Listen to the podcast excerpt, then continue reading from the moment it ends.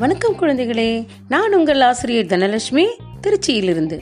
நம்ம என்ன பாடம் பார்த்துட்டு இருக்கோம் மூன்றாம் வகுப்பு அறிவியல்ல என்ன ப- என்ன தலைப்பில் பார்த்துட்டு இருக்கோம் அன்றாட வாழ்வில் அறிவியல். அதில் ஒவ்வொரு தலைப்பாக பார்த்துட்டு இருக்கோம் இல்லையா? அதில் இன்னைக்கு பார்க்க போகிற தலைப்பு என்ன அப்படின்னா நீர் மற்றும் பாலின் கொதிநிலையை வெப்பமானி கொண்டு அளவிடுதல் அப்படிங்கிற தலைப்பில் நாம் பார்த்துட்டு இருக்கோம் நீர் பால் இதை மட்டும்தான் அந்த வெப்பமானி வந்து அளவிடுமா? அப்படின்னு யோசிச்சு பாருங்க. இல்லை. நமக்குமே என்னதான் வெப்பத்தை அளவிட பயன்படுகிறது? எப்படி? பொதுவாக நம்ம உடலில் இருக்கிற வெப்பம் வந்து காலையில் கொஞ்சம் குறைவாகவும் பகல் நேரத்தில் கொஞ்சம் கொஞ்சமாக அதிகரித்து மாலை வேளையில் கொஞ்சம் அதிகமாகவும் இருக்கும். இது இதுதான் வெப்பநிலை மாற்றம். இதை தவிர வெப்பநிலை மாற்றம் இருக்கும். எப்போ? நமக்கு ரொம்ப உடம்பு சரியில்லாமல் இருக்கும்போது. நோயில் நோயினுடைய தாக்கம் நமக்கு அதிகமாக இருக்கும்போது நமக்கு வந்து வெப்பநிலை கொஞ்சம் அதிகமாக இருக்கும். இது எவ்வளவு இருக்குது அப்படிங்கிறத எப்படி நம்ம தெரிஞ்சுக்கிறது? அதுக்கு தான் வெப்பமானியை பயன்படுத்தி நம் உடலில் வெப்பநிலையை அறிந்து கொண்டு அதுக்கப்புறம் நம்ம அதை சரி பண்ணி உடம்புல உள்ள வியாதியை வந்து நாம் போக்கிக்கலாம் அப்படிங்கிறத நம்ம தெரிஞ்சுக்கலாம். சரி இப்போ நம்ம தலைப்பு என்னது? பால் மற்றும் வெ- என்னது? நீர். இதனுடைய அளவை வந்து வெப்பமானியை கொண்டு எப்படி நாம் அளக்க போகிறோம் அப்படிங்கிறத. முதல்ல வெப்பமானினா என்ன? அந்த வெப்பநிலையை அளக்க உதவும். கருவிக்கு தான் என்னது? வெப்பமானி என்று பெயர்.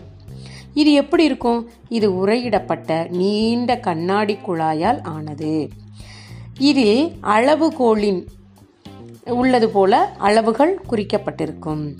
இது இந்த அளவு வந்து நம் உடலினுடைய வெப்பநிலையை எவ்வளவு இருக்குது அப்படிங்கிறத நமக்கு சொல்லும். இது முத முதல்ல டேனியல் ஃபாரன்கிட் என்ற ஜெர்மன் இயற்பியல் அறிஞர் ஆயிரத்தி எழுநூற்றி பதினாலாம் ஆண்டு பாதரச வெப்பமானியை கண்டறிந்தார்.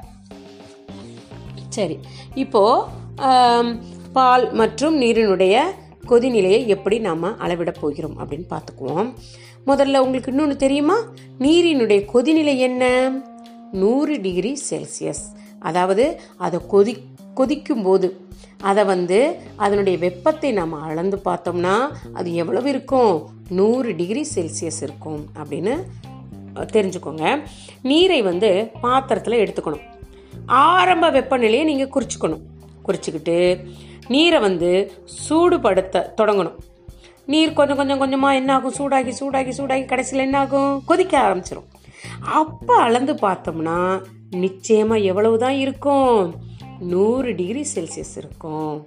இருக்கும். பார்த்துக்கோங்க. அதுக்கு அடுத்தது சரி கொதிச்சிருச்சு. நாம் என்ன பண்ணுறோம் அதை அளந்தும் பார்த்துட்டோம். நூறு டிகிரி செல்சியஸ் இருக்குன்றது நமக்கு தெரிஞ்சுக்கிட்டோம்.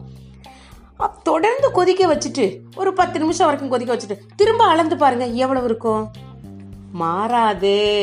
அந்த கொதிநிலையில என்ன வெப்பநிலையை காட்டுச்சோ அதே தான் கொதிச்சுக்கிட்டு இருக்கும்போது க பத்து நிமிஷம் கழிச்சு பார்த்தாலும் அதுதான் இருக்கும் அரை மணி நேரம் கழிச்சு பார்த்தாலும் அதுதான் இருக்கும். அப்போ நீரினுடைய வெப்பநிலை எவ்வளவு? நூறு டிகிரி செல்சியஸ். இதே மாதிரி பாலின் கொதிநிலையும் நம்ம என்ன பண்ணலாம்? இவ்வாறு அளவிடலாம். என்ன மாணவர்களை இன்னைக்கு நாம என்ன தெரிஞ்சுக்கிட்டோம்?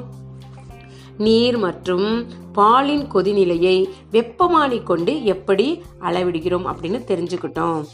மீண்டும் இதனுடைய மதிப்பீடுல நாம சந்திப்போம். நன்றி மாணவர்களே. அடுத்த நிகழ்வில் சந்திப்போம்.